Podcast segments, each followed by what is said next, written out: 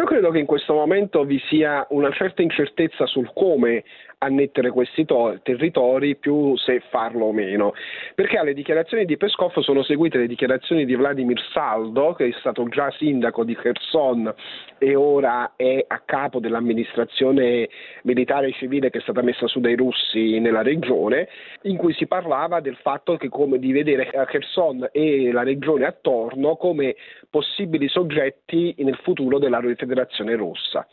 Se questo avverrà tramite referendum, tramite un appello del Consiglio regionale che è stato messo su dai russi, o che non lo sappiamo, probabilmente molto dipenderà